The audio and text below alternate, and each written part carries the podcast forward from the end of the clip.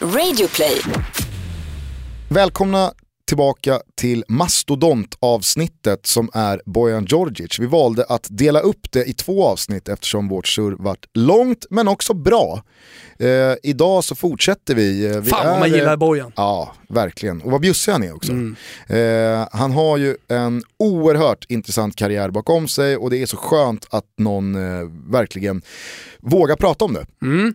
Han är inte så rädd för att säga vad han tycker och tänker. Och det Vi, känns kast, skönt. vi kastar oss in i det här avsnittet Gustav, vi snackar inte så mycket. Nej det gör vi eh, inte, utan eh, Kim, rulla igång introt så eh, plockar vi helt enkelt upp tråden där vi lämnade den igår.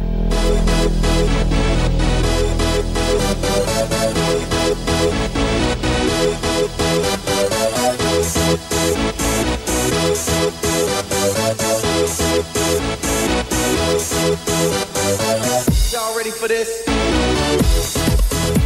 Vad minns du från Ungern och äventyret då i Videoton som det blev? Det var gulasch, Uff, vad god den var.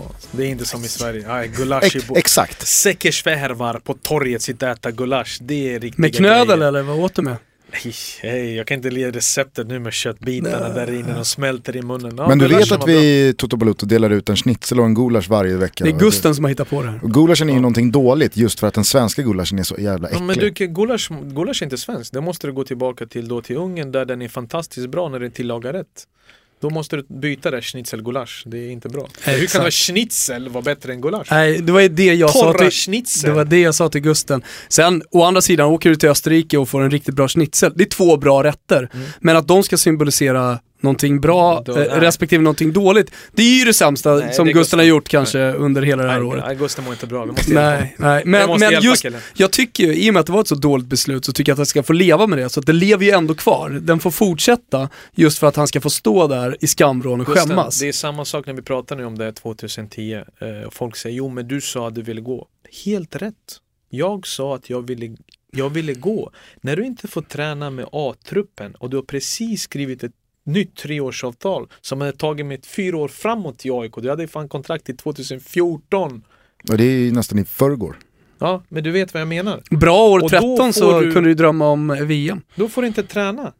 Vad ska jag säga då? Du tvingar mig till någonting i min klubb där jag upplevde så mycket gott.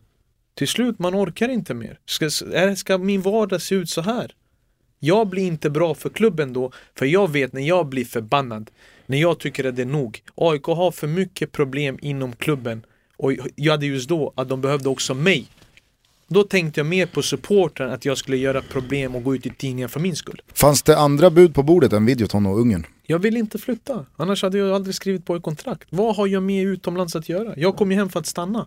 Men jag trodde inte att man skulle få den behandlingen och sen skulle gå ord mot ord mot ord. Och det blev Alex Miller mot mig. Och då tänkte jag, men vänta nu, ni som är övriga i styrelsen. Jag har suttit med er och pratat med er. Varför kan inte ni skydda mig? För att killen har varit i klubben två dagar. Jag har varit i klubben ganska länge. Ni vet ju själva vilken passion jag har för den här klubben. Då sa det till mig ganska tillräckligt att de ville inte göra det för det var de som faktiskt tog det beslutet och med honom tillsammans framförde det. Men då låter det ändå som att du har processat det när du säger att AIK för dig idag är, det är supportrarna, det är dina vänner. De har det, alltid varit. ja men det låter inte som att det här har påverkat din relation till AIK. Aldrig. AIK är inte VD, AIK är inte han i styrelsen eller hon. AIK det är mina vänner, det är min familj, de som sitter bredvid mig på åskådarplatserna. Och det så ska vara i varenda klubb. Älskar du en klubb så älskar du en klubb för den är. Inte vad folk vid sidan, du kan bli förbannad att den inte går framåt. Men att du ska ge upp min kärlek, att jag ska riva min säsongsbiljett. Aldrig i livet. Finns ingenting bättre att träffa sina kompisar, att ta en öl innan matchen, diskutera startelvan, diskutera någon spelare man tycker olika om. Sen går man där stolt med sin matchtröja och bara hejar på folk. Finns det, alltså, finns det, någonting, finns det någon bättre känsla? Nej, det finns ingen bättre känsla Bojan. Det, Jo, det är att, det att, bästa. att, att rösta anonymt i en enkät. Ja, det är en Det är en jävla känsla, härlig känsla. Nu Alltså. skriver jag Bojan Djordjic här, den där jäveln alltså som är så trodde han var något i Manchester United. Fan jag slog ju honom där på vänsterkanten. vet vad brukar Nu jag också får jag säga? trycka till honom Ja, men det anonymt blir här. ju så. Med deras, eller folk, även nu när jag sitter i tv eller när jag var på fotbollsplan, deras hat inom citationstecken, när de ogillade mig vissa så pass starkt. Jag brukar säga vad jag gör varje jul. Jag samlar ert lilla hat. Jag lägger upp det i min lilla kartong. Jag gör en fin liten present och jag skickar den tillbaka. För jag lever inte mitt liv att ogilla eller hata på folk. Jag tror man har tillräckligt med bekymmer med sig själv att man ska kunna sprida så mycket negativt som vissa gör. Så jag brukar skicka den lilla julklappen de vill skicka till mig. Bara tillbaka, varsågod, öppna den. Det här utlandsäventyret då som följde, Videoton och så var det lite Blackpool och Mm. en sväng i eh, Belgien, i Royal Antwerpen. Eh, Hur ser du på de, eh, alltså de tiderna? Du nämner att du skulle aldrig ha lämnat Sverige igen och Mm. det var inte planen. Kändes det då som en, alltså det måste vara en väldigt svår eh, tid att förhålla sig Nej, till då? jag var, jag var tillräckligt mogen och mycket starkare än vad jag var i England. Jag var stark då, men nu var jag bara klar. Det spelade ingen roll vad min väska skulle ta mig någonstans. Nu, nu var det att, ja, men nu kan du se lite klubbar, se lite världen och försöka hitta rätt någonstans. Det är inte så att du var underbetald.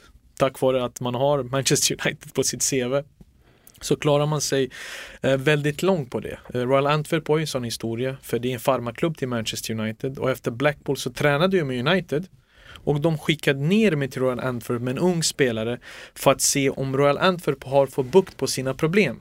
Att de kan återigen bli farmaklubb eftersom Du var nere som en spion. Ja, jag fick skriva ett långt, eh, långt sammanfattning, långt brev efteråt vad Royal Antwerp var för klubb och det var inte så mycket positivt.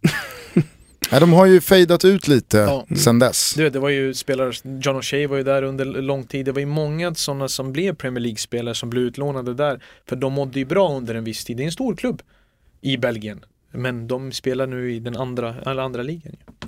Har du haft andra jobb inom Manchester United? Vi pratade om tv-biten, spionen nere i Antwerpen, eh, har, eller har du blivit liksom erbjuden? Har du funderat kring att jobba inom fotbollen på något annat sätt? Eh, jag har ju fått jobberbjudande för deras television. eh, att jag flyttar ner och jobbar. Men jag mår bra här hemma. Här hemma har jag fått ett hem på Viasat där folk faktiskt tror på mig och låter, låter mig vara den jag är.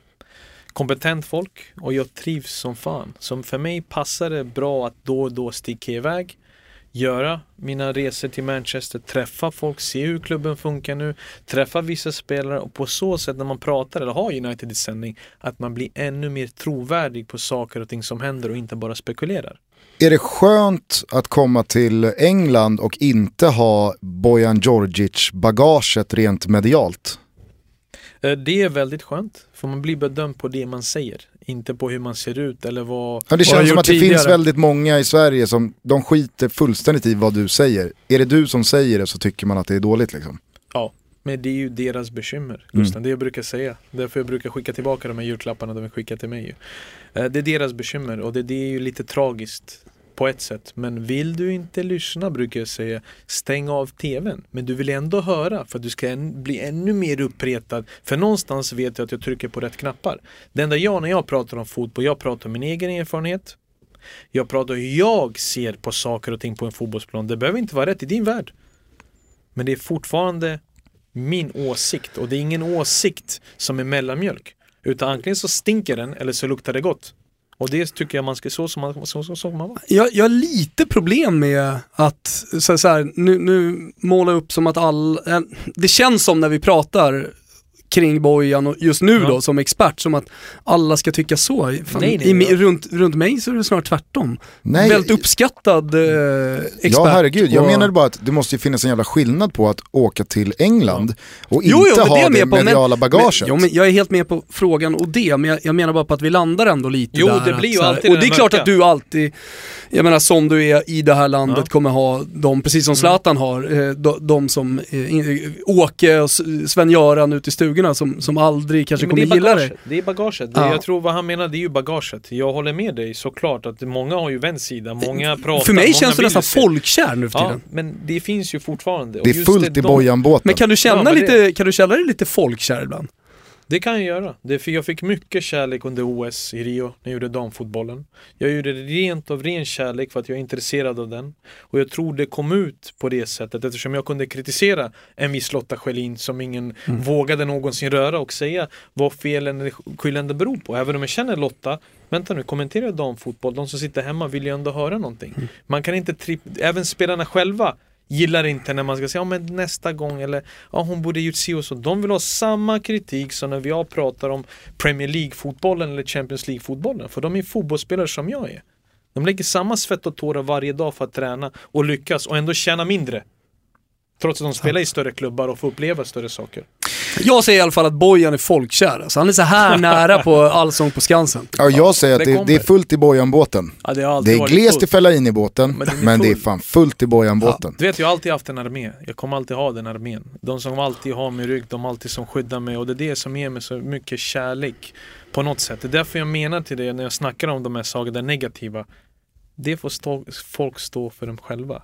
Men ibland, lyssna bara. För även om det finns folk jag inte gillar som experter utomlands så kan faktiskt de ibland se någonting som är bra, som är vettigt, som man tar till sig. Man stänger inte av den personen helt och hållet. Jag vill bara eh, knyta ihop den här karriärsäcken och avsluta den. Eh, du kommer hem från det här andra utlandsäventyret, det blir BP och sen så blir det Vasalund Mm. innan då det sista liksom, excentriska Mm. äventyret med eh, Indian Super League och Kenya Mm. in. Kan du bara, Pengar. kan du bara, ja, men kan du bara ta oss tillbaka till Pengar, första samtalet? Pengar, pengar. Vad tänkte du? Vad, vad, vad, ska jag säga? Nej men alltså första samtalet, du måste, det, det måste ha börjat någonstans. Nej, det började såklart. Eh, De var väldigt intresserade. IMG eh, som äger ju ligan, som drar dit utländska spelarna, hörde av sig. Återigen, man måste gå ifrån United-anknytning. 40 miljoner supportrar i Indien som håller på Manchester United. Eh, och har man Har en egen fanclub där nere? Ja, de har ju. Calcutta och Chennai har ju officiella klubbar. Och Men en egen Bojan. Djordjic fanclub Ja, nu har, efter. ja, de har. Och det, det är så sjukt att gå och åka dit och känna sig så uppskattad. Du vet, man tänker nästan det är så här alltså, det är så här Zlatan känner sig. Du vet, det, det, man landar på flygplats, det är billboard. Man kan inte gå på stan utan vakter. För indisk, i deras kultur att vara kapten, som jag var, det är de största som det går att bli. Eftersom kaptenerna i cricket är de största kändisarna och stjärnorna där. Då har man hand om hela båten. Då är man respekterad av alla. Då går man inte att nå. Och jag, jag tror fortfarande ibland inte mina egna ögon när jag öppnar upp min Twitter ibland eller när jag ser bilder därifrån att två år efter så har de fortfarande inte glömt. Men det jag gav dem då Thomas, förlåt, Mm. Nej, nej, fortsätt. det är att jag respekterade landet jag kom till. Jag ville lära mig av seden, maträtterna, kulturen, få in vissa ord. För i Chennai, södra Indien, pratar de tamil. Tamil är världens äldsta språk. Bara att jag lärde mig säga hej, tack så mycket. För dem var det ju att jag klagar inte över att folk kör inom rött. Att det är åtta bilar fast det är bara tre filer.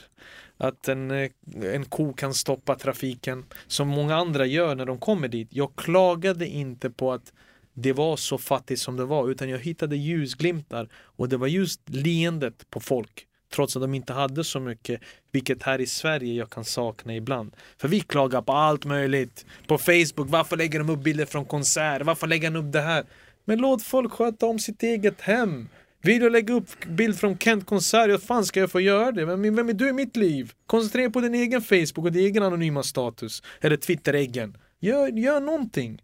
Men Men jag, jag, måste säga, jag måste säga en grej här, någonting som jag tycker är genomgående, det är den här respekten. Och jag menar när du kommer ner till linjen, jag följde det här eh, så nära man kunde, det var inte så att man bara kunde slå på tvn och se matcherna, men det var en sak, alltså, det, det du beskriver, Eurosport. Eurosport 2, jag kommenterade Ja, matchen. några matcher. Ja, men jag menar allting runt omkring. Du kunde inte följa allting förutom matcherna, det var det jag skulle landa i också. Eh, eh, om det var någonting som jag verkligen, eller som jag tycker att du beskriver om man tänker på dig som person så är det just det här med respekten. Alltså du kommer ändå ner till Indien, det var många som, som ställde in pjucken Mm. och fick sin feta check, Ja. eh, joggade halvdant runt. Mm. Det var ju det var nästan så att du tatuerade tröjan på, på bröstet och ja, men, verkligen respekterade deras passion och deras kärlek och eh, hedrade det kaptensuppdraget du hade och spelade med hjärtat. Mm. Men det är någonting som värmer mig. Även vilk, eh, man kan nämna, vilken klubb man vill och om man pratar med supporten just i den klubben så har de inte så mycket ont att säga. Du vet, jag kan gå till Århus, Röda Stjärnan, eh, AIK här, även så här Blackpool eller Chennai. Så var det fortfarande för att man, även om det var en reservlagsmatch, om det var match, när det var match, då var det match. För jag hade någonstans ett ansvar mot faktiskt supportrarna som älskar just den här klubben att visa att jag är inte bara här att ställa ut mina skor. Och det är någonting som man har sig inbyggt, det går inte bara att lära sig. Men såklart att man åkte dit för att pengarna var bra, det är ingenting att jag ljuger här om. Vad var det för cash? Ja, väldigt bra. Jag kan ju bjuda er på en kaffe och en bulle. Bra. Fint. Det är riktigt Jag avstår bullen, men Gusten tar gärna min också. Nej, det är inga problem. Du, du tar tonfisken, det är lugnt. Ja, bra. Jag eh, måste bara plocka upp det där, är inte den här kon mitt i vägen? Det är ju alltså, den mest etablerade bilden som finns av Indien. Att så, så är det verkligen. Det och de här yoga-knullägren. Ja, de kanske inte är lika mer utspridda. Nej, det är, men det är tre miljarder människor på den ytan. Eh, man underskattar ibland vilket tryck, vilken makt det landen kan få ifall de lyckas ta tag i vissa bitar. Alltså de smartaste IT-människorna kommer ju från Indien, där de värvas in ju. Men det är bara att majoriteten av folket som bor där är väldigt fattiga. Det är inte fattigdom som i Sverige. För när vi är i våra förorter här så har vi ändå parabol, vi kan ändå se kanaler. Där borta tyvärr, kliver man in till den här slummen så får man en bild av att man vill, man vill faktiskt åka hem och det ska inte säga skjuta sig själv, det är lite för hårt med tanke på vad man själv klagar på i sin vardag. Och där sover alltså den äldsta brorsan längst ner och sen lägger de sig på varandra med tanke på åldern eftersom han är ju störst. Eh, När man ser de bilderna, vad behöver jag bry mig då? Ibland vad folk tycker och tänker. Men man lever i sin bubbla så att man blir ändå påverkad på något sätt. Fan vilket självförakt jag känner just nu. Mm. Nej men det är normalt. saker. Gustav, du ska klaga. Jo men det är en klyscha men man måste ta tag i de bitarna. Jag kan inte se åt dig. Du måste ju vakna någon gång och säga och åtminstone försöka varje dag ta bort någonting som är inte värd att klaga på. Som vädret till exempel. Var befinner sig Sverige på kartan? Det är inte södra Spanien. Att december kan vara lite blåsigt, lite kallt om man saknar solen i Spanien. Jo, ni åker till Spanien, efter två veckor så kysser vi marken på Arlanda när vi landar. Det ser en hel del av vad man tycker om sitt hem ändå. Man kommer ju hem och drar in luften och tänker, fan vad härligt Ja, syre ja. det är. Syrerikt här i Sverige. Syret. Ja, Syret. Nej men äh, återigen så slås jag av att när man har gått igenom din karriär så är det fan, Fantastisk det är ju Sveriges mest intressanta Ja, fotbollskarriär det det någonsin. Alltså. Eh, när du åkte hem från Indien-äventyret, visste du själv att nu är det slut? Ja, jag visste det, jag visste det långt innan.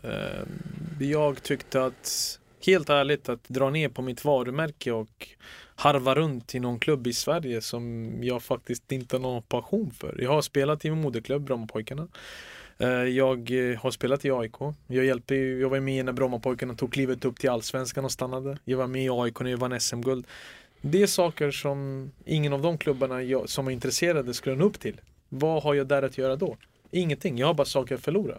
Jag behövde inte det nu. Det har gått bra hittills. Det har varit en berg och dalbana. Jag fick förfrågan om jobb på Viasat och för mig var det självklart att tacka ja. Jag var klar. Och det underströk, jag är klar med det här. Jag behöver inte det längre. Har eh, tv-karriären pausat eller eh, avslutat den, den eh, väldigt tidiga och färska tränarbanan? Vi får se eh, vad som händer i framtiden. Just nu så mår jag bra där. Eh, det är inte press på samma sätt. Man pratar mer och att prata i efterhand är mycket lättare att vara ute på fotbollsplan. Och där någonstans kan man dela av sig av sin erfarenhet och vissa situationer man har upplevt själv. Eh, det, det underlättar också att kunna ha respekt för vissa tränare och för det jobbet de gör. För den är så pass mycket tuffare än att se 15 repriser och säga det är straff. Men också vilja beröra människor. Och det är vad jag vill göra i svensk TV. Det är att säga saker, inte bara för att sticka ut hakan. Utan säga saker som många andra kanske tänker när de ser på en match. Men många experter inte vågar få ut för att inte just få den här kritiken. Jag vill vara en vattendelare. För jag är en sån person. Vet du, det är som i det här bostadsområdet där jag bor. Vissa älskar mig och har bild på, på väggen. Men vissa säger inte hej till mig på morgonen. Alltså det är den Fast man jag hälsar inte i Sverige. Mina grannar hälsar knappt. Nej, inte, ja, men mina, mina har börjat. Jag har Ja. börjat lära dem. Ja. Det är det man får göra, man får ta tag i det själv, eller hur? Man måste ja, göra kolla dem i ögonen Man och, måste och säga hej. hålla upp dörren och säga, säger man inte tack i Sverige? Var det inte så när vi var hemma hos dig Gustav för någon vecka sedan så fick vi, fick vi nobben på, Ja, ja. på hej. Så är det. Nej men det händer ju. Ja, men det är... Nobben på hej, det är normalt. Vi bryter av Thomas, eh, snacket med Bojan. För det är ju så att Boxing Day står för dörren. Kanske den bästa Premier League-dagen på hela året.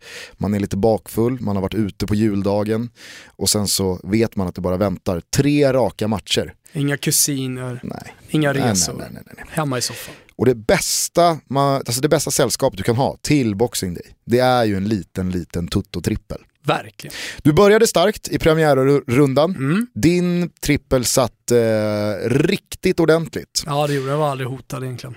Eh, jag hade två av tre.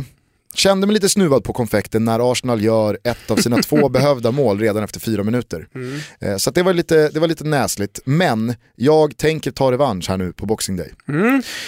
Jag Vill du väljer, börja, eller? Ja, jag kan börja. Mm. Jag, jag, jag väljer att uh, luta mig... Ska vi berätta vad det handlar om bara först kort? Ja, det, det är såklart att vi ska göra det. Du och jag tar eh, i samarbete med Betsson ut varsin Toto-trippel. Gustens Toto-trippel och Thomas Toto-trippel. De här finns sedan att hitta i sin helhet och spela med då lite boostade odds Mm. eh, hos Betsson eh, och fliken godbitar och boostade odds. Exakt. Där ligger våra tripplar. Gustens eh, Toto-trippel eller Thomas.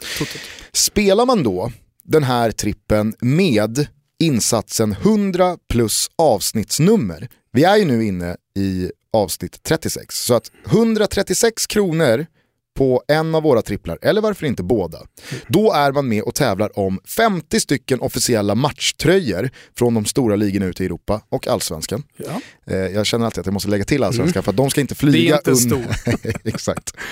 Exakt. Eh, men man är dessutom, om man screenshotar sitt spel som självklart då har spelats hos Betsson och lägger in under hashtaggen Tototrippen på Twitter, då är man med och tävlar om att vinna en plats vid bordet när du och jag ska käka en dundermiddag med eh, efterföljande baluns. Och det är ju redan bestämt att det kommer bli en skaldjursmiddag, det kommer vara champagne och en hel del vin. Ja. En superkväll. Man tävlar också om en plats till sig själv och en polare. Precis, man kommer en plus en, annars blir det lite obekvämt kanske.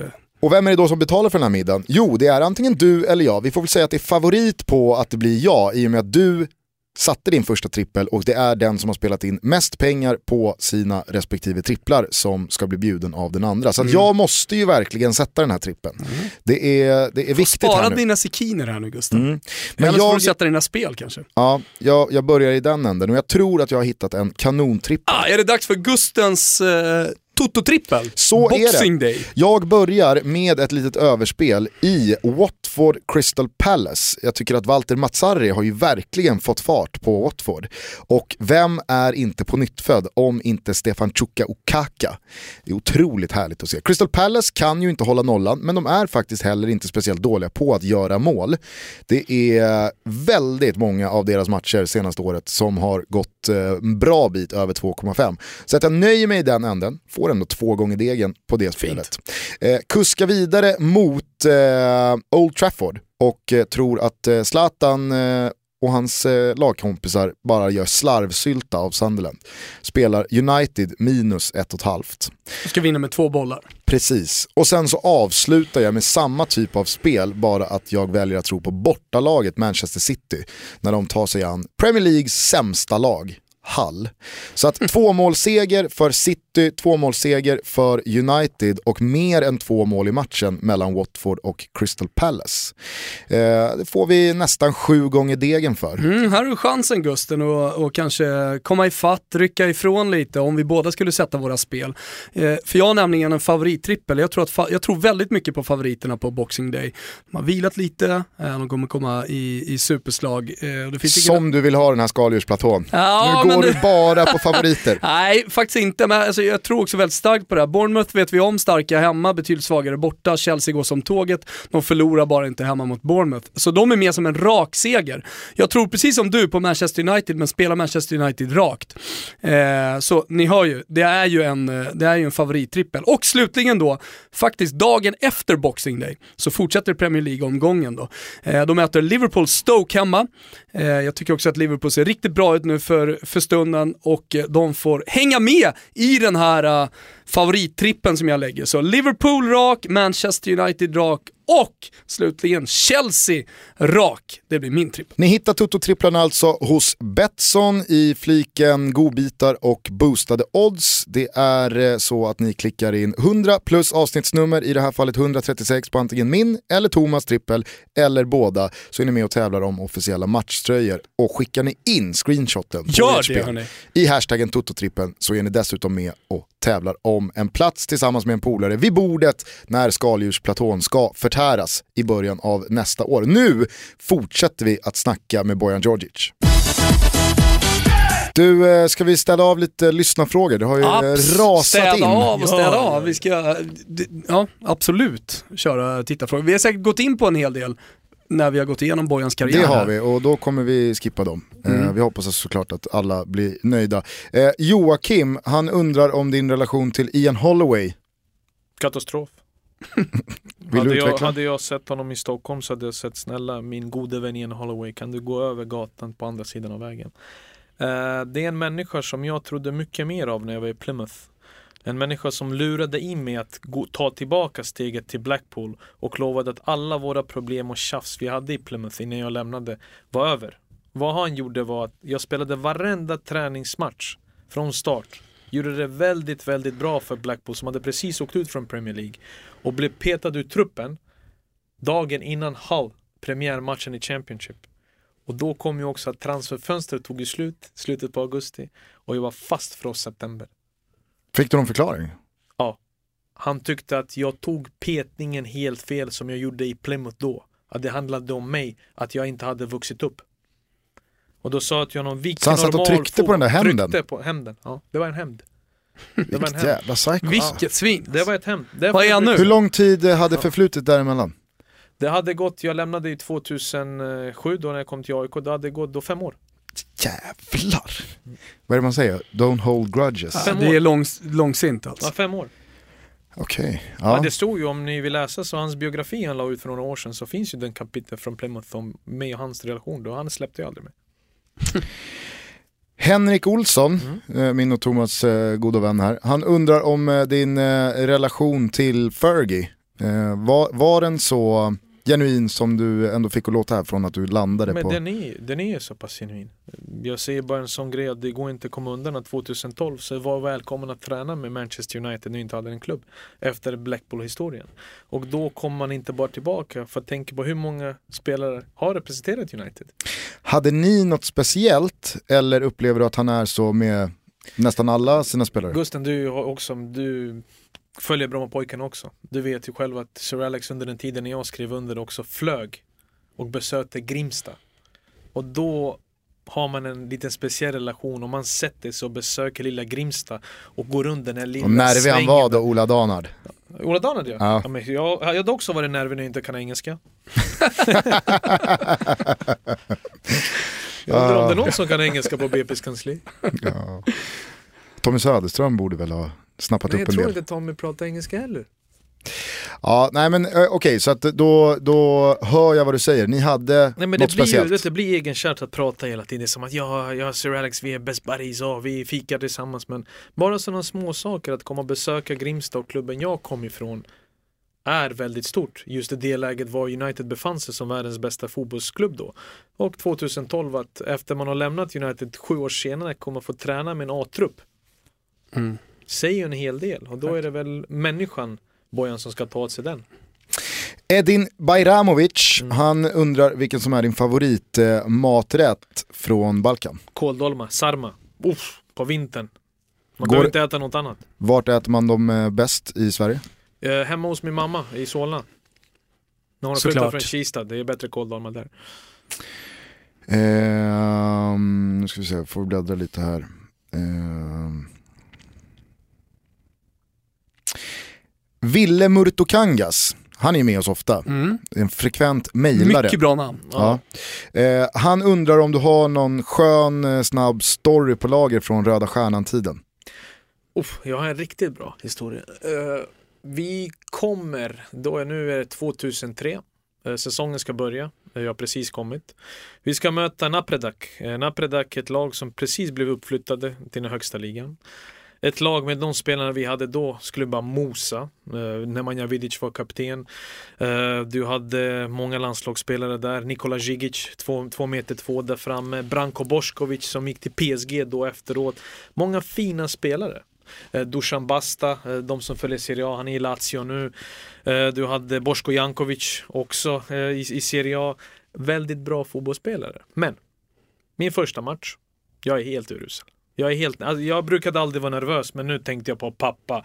Jag tänkte på... Men vi Var det så media blåste upp Det lite där nere också? Att så här, Rankos- son. Rankos son är här. Det var inte Bojan, det var Rankos son. Vilket var lite ovanligt. Det är fortfarande Rankos Där son. har vi ältat väldigt mycket just det här att man får leva med släktarvet och, och liksom pappas namn, eller ibland till och med liksom farfars namn. Nej men vi leder med 1-0. Men vi har en utvisning, allt är lugnt, vi leder ju med 1-0. Så jag tänker den dåliga touchen där, inlägget. Jag kollar på klockan, det är lite kvar. Jag tänker jag klarar mig. Det bara det blir en vinst. Lättare. Men vad händer? Vi förlorar matchen med 2-1. Då var det bara snabbt in i bussen, åka från Kruševac nu till Belgrad, det tar lite tag. Vi åker på vägen, bussen blir stoppad. Lång historia kort, jag tror ni kan läsa mellan raderna. Bussen blir stoppad. Vi fick kliva av bussen och vänta på en ersättningsbuss som kom några timmar senare. Så jag lämnade till våra lyssnare eller tittare att tänka igenom mellan raderna. Vad hände på den motorvägen på väg till Belgrad när spelarna fick lämna bussen? Och den bara försvann mitt i mörkret där en augusti 2003. Får spekulera fritt. Mm. Jangan, han undrar hur engagemanget är på tränarfronten nu för tiden. Ska vi eh, säga så här att vi får se hur det blir?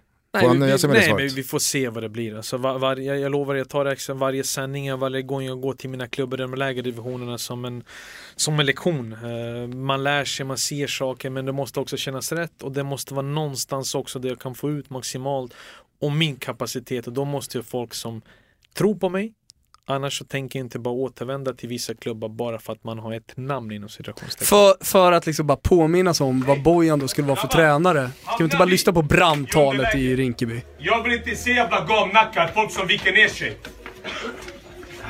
I det här laget har vi 3, 4, 5, 6 mål i oss.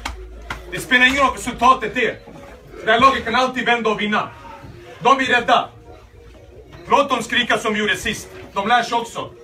Ha två lag sammanhållning. Men tro mig, inget lag jag varit i har det vad ni har. En tillhörighet till en jävla ort. Det är många härifrån som kommer se på er. Jag vill att de ska se ett lag, inte att man skiner som individuell. Ja, men jag hade en bra match men laget förlorade. Jag bryr mig inte! Jag bryr mig bara om laget. Om den här klubben. Jag skiter i hur bra du var eller dålig du var så länge du gjorde ett jobb för laget. Vad är den viktigaste muskeln i kroppen? Hjärta! Vad är, vad är, vad är det? Jag vill höra en gång till. Hjärta! Exakt! Vad är det? Hjärta! En gång till! Hjärta! En gång till! Hjärta! En gång till! Hjärta! En gång till! Hjärta! Vilka är vi? Vilka är vi? Vilka är vi? Vilka är vi? Vilka är vi?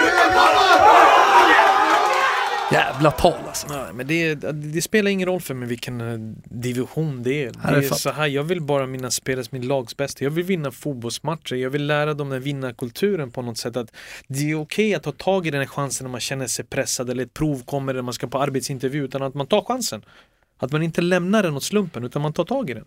Du har ju kommit väldigt eh, nära med Henok Goitom eh, i, i just tränarbanan Mm. ute i förorten. Ser du honom som en framtida tränare? Han kommer bli framtida tränare 100%.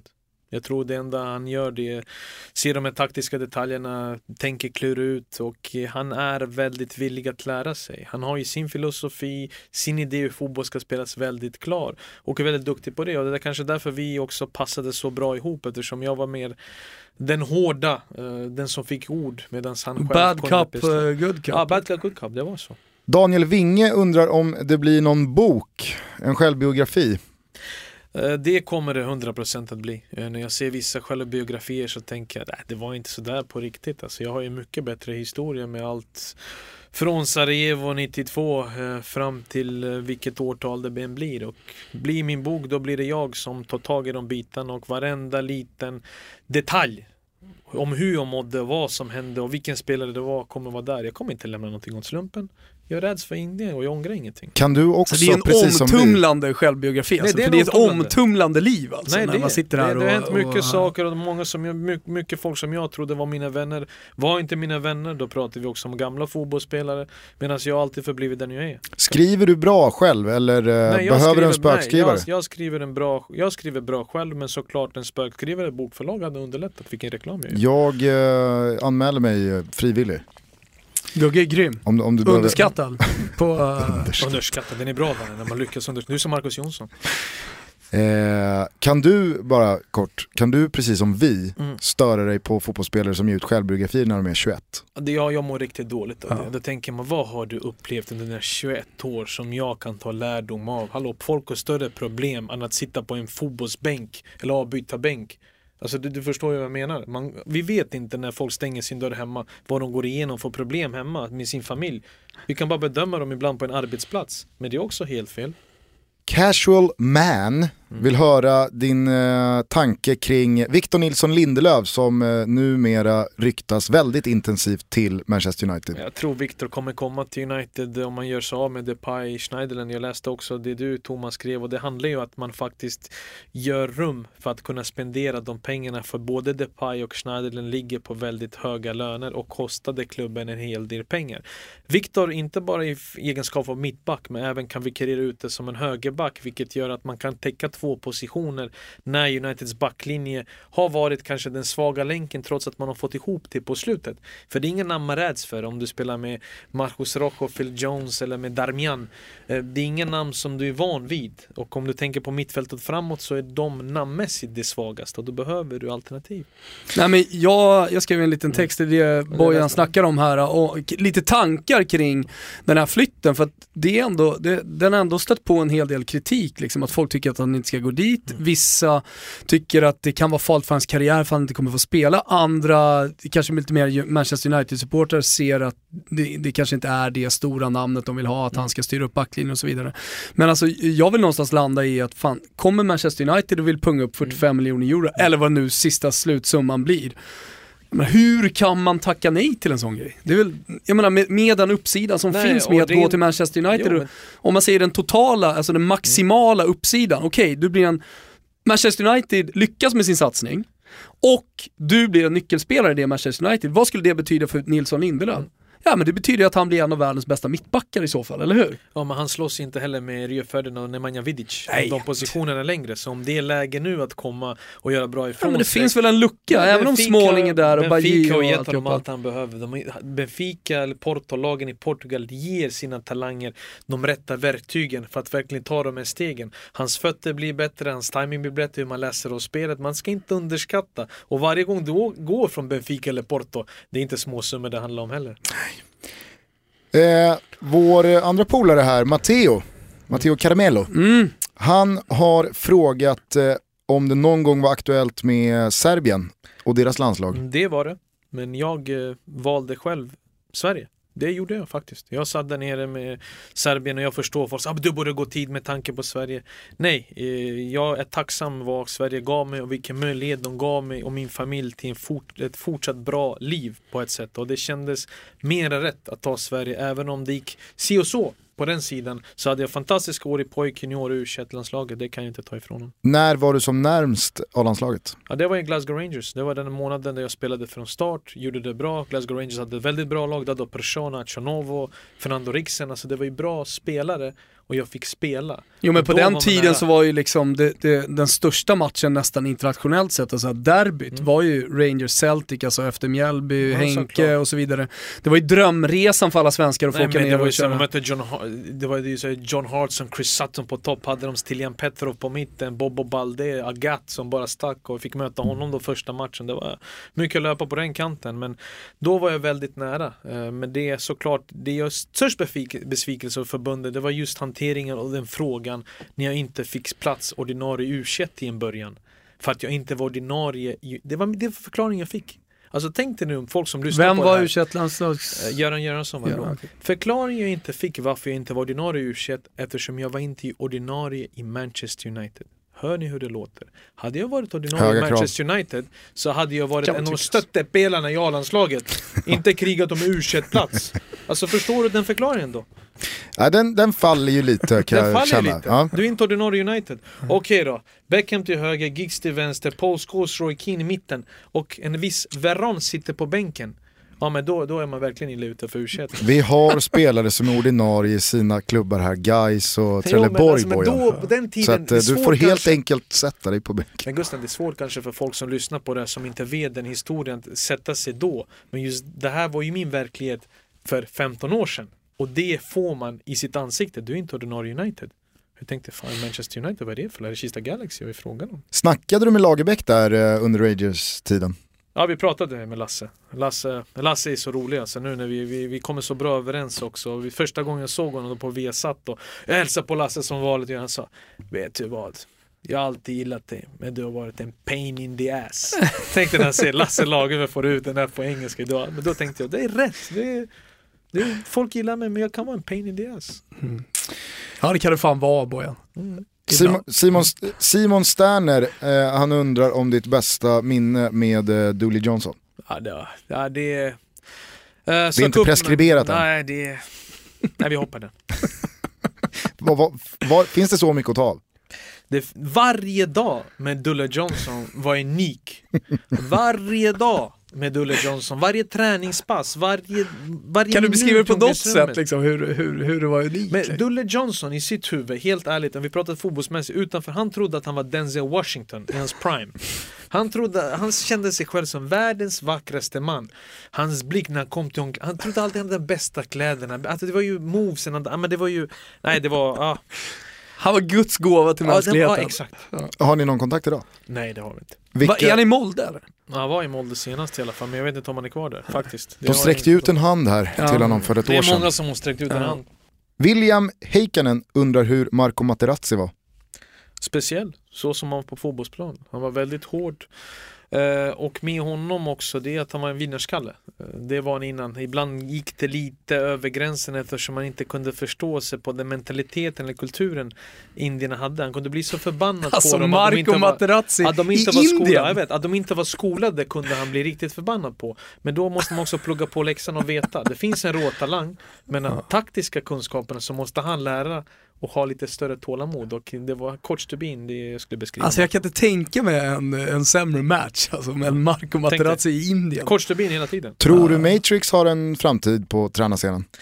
Han har ju de licenserna klara. Han har gjort tre år där i Chennai nu och jag tror han har ambitioner att återvända hem till eh, Italien och Serie A och då tar han ett jobb. När jag ser vilka tränare som finns och även som, som Mihailovic får jobb vänster och höger så jag Vad tycker du om. Mihailovic som tränare? Jag har väldigt svårt för Sinisa Mihailovic. Väldigt, väldigt svårt och jag har väldigt svårt att han kan kritisera spelare Mm. som Adem Ljajic så pass mycket och det fortsätter. Känns Det nästan som tog han håller på med en sån här hämndaktion Nej, från landslagstiden. Serbien. Men vänta Ja. Adem Ljajic, du vet vilken del av Serbien han kommer ifrån. Du vet hur utsatt det är. Bara att han vill spela för Serbien, det bör räcka. Nationalsången kommer in, man tror han har fått och nu kritiserar honom helt öppet. Ska du kritisera honom för att du släpper in fem mål på det sättet? Visst, Ja, det nu vill han ju ha nyförvärv fast han har en fantastisk Adam Ljajic i truppen. Jag kan ju tycka liksom att det är läge för Mihailovic att, att då sätta anfallet. Nu är inte hans, Nej. för övrigt tycker jag inte hans problem är anfallet utan hans problem är bakåt. Ja, men vad var han själv? Han var en defensiv spelare, han var en försvarsspelare. Visst, han har skjutit sina frisparkar, men det är någonting han bör förbättra. Det gjorde han Mm. inte i Serbien heller. Istället direkt efter förlusten mot Napoli, då går han ut och säger att han vill ha nyförvärv till, Ja. för att han är missnöjd med Adam Nej, Ljajic. Samtidigt så har jag svårt att känna eh, liksom, kritik, eller vad ska man säga, känna agg gentemot Mihailovic där efter att han drog hur en lans jag? för alla vanliga män, eller vanliga människor som går upp tidigt på Men morgonen. vadå, ska han kunna leva Jo, på men- den Nej, för men- dig då resten av nej, karriären? in- Fan, Fast alla människor har väl sagt någonting vettigt. Det finns ju väl alla har ju sagt något vettigt. Ska vi bara leva efter den? Nej, jag, har, jag tänker jag kritiserar honom. Och han sköt oss ett steg till Europacupfinalen mot Bayern München där gjorde 1-0 målet på frispark på Maracana-stadion. Den matchen slutade 2-2, vi gjorde mål sista, ja men det är lång historia. Vilken jävla frisparksskytt han 91. var. Han var. Men du vet, han spelade Röda Stjärnan, men jag ibland är ändå kritik i kritik. Max undrar om du någonsin svettades lika mycket på en fotbollsplan som du gjorde i Manaus. Aldrig i livet. Manaus, det var grejer. Jag, jag Henke Strömblad, plus 45 brinnande känslor. Ah, det var ju, alltså myggorna var som fåglar. Alltså det, myggorna klackade på fönstret och hotellrummet ville käka upp det. Alltså, det var helt sjukt. Förstå, förstod du hur man kunde spela 90 minuter i, i de där omständigheterna? Det många vill det ju, jag ska bara svårt säga det, många vill ju hävda att alla under VM 14, alla lag som spelade Mm. där, knäckte så pass mycket. Och jag tror att det går att bevisa Nej, statistiskt också, eh, att de hämt, återhämtade sig aldrig sen, eh, lagen, efter eh, Manaus, tidiga Manaus-matchen. alltså. Började med ljusblå skjorta, slutade med mörkblå skjorta.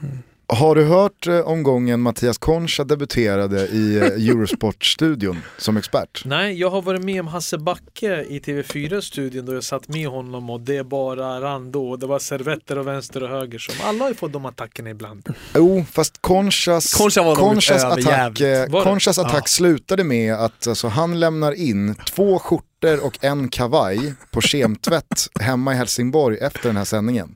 Kommer tillbaka till kemtvätten fyra dagar senare och han bakom kassan säger Mattias jag är ledsen alltså men kavajen gick inte att rädda. Oh, Du, du, du, kan få, alltså, du kan få tillbaks den men jag är ledsen. Det, det Fan här, vad det fräts. ja, nej, det, var, det var otroligt vilka svettningar det var. Ja.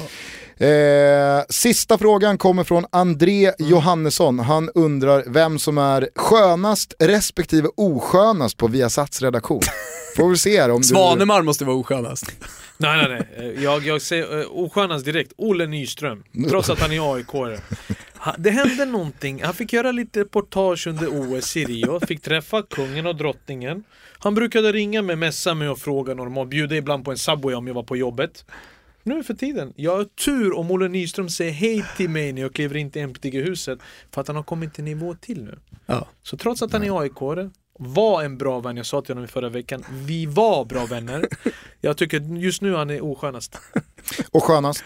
Skönast när Bosse P ska ta mig till Golden Hits där på Kungsgatan, det längtar jag till. Hon sa lite mos. älskar Bosse. alltså. Vår, vårat go-to-ställe efter sändningarna var ju Rish, i ert Golden Hits alltså. Nej, jag och Bosse P, det är Golden Hits. Bosse är kung på. Kungsgatan. Han har egen, Stilen, egen stilen, fil i den, egen fil i den Egen kön. fil, Bosse P-filen. Ja. Känns ju också som en kille som dricker, eh, vad är det de heter? Ja, Gallig jo, jo, jo, det är klart han dricker Ouzo, men om man ska ta sig grogg så tar han en sån här, vad fan är de heter? Eh? Nej, jag kommer inte på vad det heter. Min farsa brukar alltid dricka, äh, jag kommer inte på Nej, han är ju grek, han är ju i Grekland alltid. Du ser varje gång det kommer en Cholebas i Watford, då blir det, det är Bosses grek. Eh, jag hade missat en fråga här bara. Mm. Nu kommer sista frågan. Eh, den kommer från Only Tune. Han undrar hur Only two. Balkanfotbollen mår. Det mår för jävligt om jag ska vara helt ärlig. Den mår inte alls bra. Eh, Blir det sämre och sämre? Det eller? blir sämre och sämre. Eh, Det blir mer och mer halvdana avdankade utlänningar som kommer till den inhemska fotbollen. Och det blir ju på grund av att inte att vi inte har talanger, men talangerna sticker väldigt tidigt till, väldigt, till bättre klubbar, till en bättre ekonomi. Och tyvärr kan jag inte döma folk, för att jag har insett vad folk går igenom där nere, vilka situationer de har på hemmaplan. Det blir en utväg, det blir en utflykt, även om det är kortsiktigt, men bara att man kan betala sina föräldrars hyra eller vad de har upplevt. Så det går inte att döma alla. Det är samma sak med Oscar när han skulle till Kina. Men fan, jag har inte gått i hans skor. Jag vet inte hur hans liv ser ut bakom kulisserna. Men det är det också problemet med Balkan. Alla sticker ju. De bästa, den bästa klubben nu, eh, före detta Jugoslavien, det är tyvärr, även om du är rivaler, det är Dinamo Zagreb. Eh, Dinamo Zagreb, även om de tar sig till Champions League och alla säger fan dåliga, de tar sig dit. Och när de säljer spelare så säljer de spelare för priser som ingen annan klubb i före detta Jugoslavien förmår att göra. Trots Röda Stjärnans status eller Partizan Belgrad. Men tror du det kommer fortsätta gå utåt i 5, 10, 15 år till? För att det, det låter ju som en väldigt dyster prognos i sådana fall. Det är en väldigt dyster prognos, eh, tyvärr. Men talangerna är så pass bra så att de söker sig till bättre liv helt enkelt. Även om akademierna är fortfarande väldigt bra, du lär dig väldigt mycket. Det blir svårt att bli en A-lagsspelare, göra en säsong och bli kvar i den föreningen eftersom alla är ju utsatta ekonomiskt sett. Finns det en orättvis bild om eh, klubbarnas ledningar? Är det, är det mycket mindre stökigt än vad, vad man upplever det som? Röda Stjärnan, vi är som Napoli. Det är våga till Neapel. Alltså det, det är samma. Eh, eh, när man frågar om lön eller vad som helst så ser man hur presidentens ögon bara går i kors och då får du ett svar som du vet att det inte är sant men du köper det för det är presidenten som Har du fortfarande hämtat ut lönen från Röda Stjärnan? Ja, det var inga problem. Det var så, det, det kom, kom, samarbetet mellan Röda Stjärnan och United är ju den är ju bra. Mm. Eftersom ni vet ju själva 6 februari 58, man Mm. mötte ju Röda Stjärnan, flyget till München och det är fortfarande varje år Röda Stjärnan visar Mm. eh, respekten på det sättet. Den dagen är väldigt stor även för Röda Stjärnan. Sen dess har ju klubbarna och det går inte att, att United ska ringa, det är fult i Mm. vår kultur. Att ringa sig med en av våra spelares lön och inte bli betalt, det blir fult. Vidic byggde väl lite broar där också emellan. Såklart att han gjorde. Såklart att han gjorde, men Röda Stjärnan är fortfarande väldigt högt ansedda i den europeiska fotbollen, i världsfotbollen. Röda Stjärnan är och förblir en stor klubb trots att den sover och den har sovit ganska länge. Vi ska börja avsluta känner jag. Mycket trevlig stund. Ja, eh, alldeles eh, strax så vänder vi blad i eh, almanackan. 2016 blir 2017. Vad händer för Bojan Djordjic 2017? Eh, utveckling och att jag ska bli så bra som jag kan på mitt jobb. Jag ser det igen som att jag är ungdomsproffs. Att jag börjat på en ny kula. Det jag ska bli bäst i det här landet. På att föra fram min åsikt. Och det kommer jag sikta på. Härligt. Det, Känns som man förnyar via satt abonnemanget. ja, det, där sålde du in mig. Ja. Där sålde du in mig. Hörru, fan vad kul att du kom och gästade oss. Jag ska bara säga också innan vi slutar, alltså finns det en plats över för en programledare, så försök att jobba in Gugge då alltså. Gugge, det är min broder. Ja. Bele Barkarby. Exakt. Exakt. Norra sidan, vi måste se upp. här. Vi, vi tar hand om varandra. Och speciellt om man har kunskapen också och man är villig att lära sig så finns det alltid en plats. Tyvärr i Sverige så dömer vi folk lite för enkelt ibland och vi tar parti hos den starkare istället för att vara på sin egen sida och bli starkare själv. Så till slut kan man mosa den här starka stora chefen ibland. Vi brukar alltid låta våra gäster avsluta avsnitten med en eh, låt som ligger dem varm om hjärtat. Finns det någon låt som eh, är Bojan Djordjic? Den är, det här, den är faktiskt väldigt svår nu Gustav. Nu har du satt mig på Det är många som faktiskt tycker, just är medan du tänker så här, till och med Erik Niva hamnade ju i liksom problem. Eh, för honom var det väl eh, symboliskt eh, extra viktigt kanske att, väl, att välja en låt. Eh, men men eh, håll med om att det är många som har haft det. Det lättaste var ju när Disco var här. Då körde vi bara Disco Inferno. Mm. Olof Lund kom ju hit med en bra tanke också. Att han skulle Ja, det ha Hoola Bandoola Band. Just Stoppa matchen. Ja, det var den, är, den är faktiskt den är väldigt svår, så det beror på Men om vad det lyssnar du på mycket. för musik? Nej, men om det betyder mycket för mig eller inte. Men alltså, det är en låt som kommer ligga mig. Jag lyssnar mycket på R&B och hiphop. Den första låten då, min första skiva då var det Chronic, Dr Dre. Fan vad fint. Ja, Marana-plattan där framme. Eh, Välj, eh, välj nej, noga men, nu. nej men Nothing But A G-Thing. Den låten kommer alltid leva oavsett vilken musik man lyssnar på. Och även nu när hiphop har gått framåt enligt vissa av de nya, nya den låten Fan, slår alla andra låtar. Jävlar vad glad. Nothing but a G-thing. One, two, three to the four. Eh, vi lyfter på hatten för Bojan Djordjic. Verkligen. Och eh, säger faktiskt God Jul. Eh, det är bara några dagar kvar till tomten kommer. Eh, hoppas han kommer med något fint till alla er som lyssnar. Fortsätt höra av er om det är någonting. Och eh, Bojan Djordjic ser ni eh, lite titt som tätt i Viasats kanaler. Eh, gör ju det med den äran i såväl Premier League som eh, Serie A-studios. Eh, Ja, mer tätt som titt under 2017 ska jag också säga. Bra. precis. Kram på er, ta hand om varandra där ute och ta ingen skit. Ciao Tutti. Ciao. And at the same time, burning her, man. Now you know I ain't with that shit, Lieutenant. Ain't no pussy good enough to get burned while I'm offended. Yeah. And that's realer than real deal, Holyfield. And now you hookers and hoes know how I feel. Well, if it's good enough to get broke off a proper chunk, I take a small piece of some of that funky stuff. It's like this and like that and like this and uh, it's like that and like this and like that and uh, it's like this and like that and like this and uh, Drake creep to the mic like a fan. Well, I'm peeping and I'm creeping and I'm creeping. But I damn near got caught, cause my beeper kept beeping. Now it's time for me to make my impression felt. So sit back, relax, and strap on your seatbelt. You've never been on a ride like this before. With a producer who can rap and control the maestro. At the same time, with the dope rhyme that I kick. You know, and I know I flow some old funky shit. To add to my collection, this selection symbolizes dope. Take a toke, but don't choke. If you do, you have no clue of what me and my homie Snoop Dogg came to do. It's like this and like that like this and uh, it's like that and like this and like that and uh, it's like this. And who gives a fuck about those? So just chill to the next episode.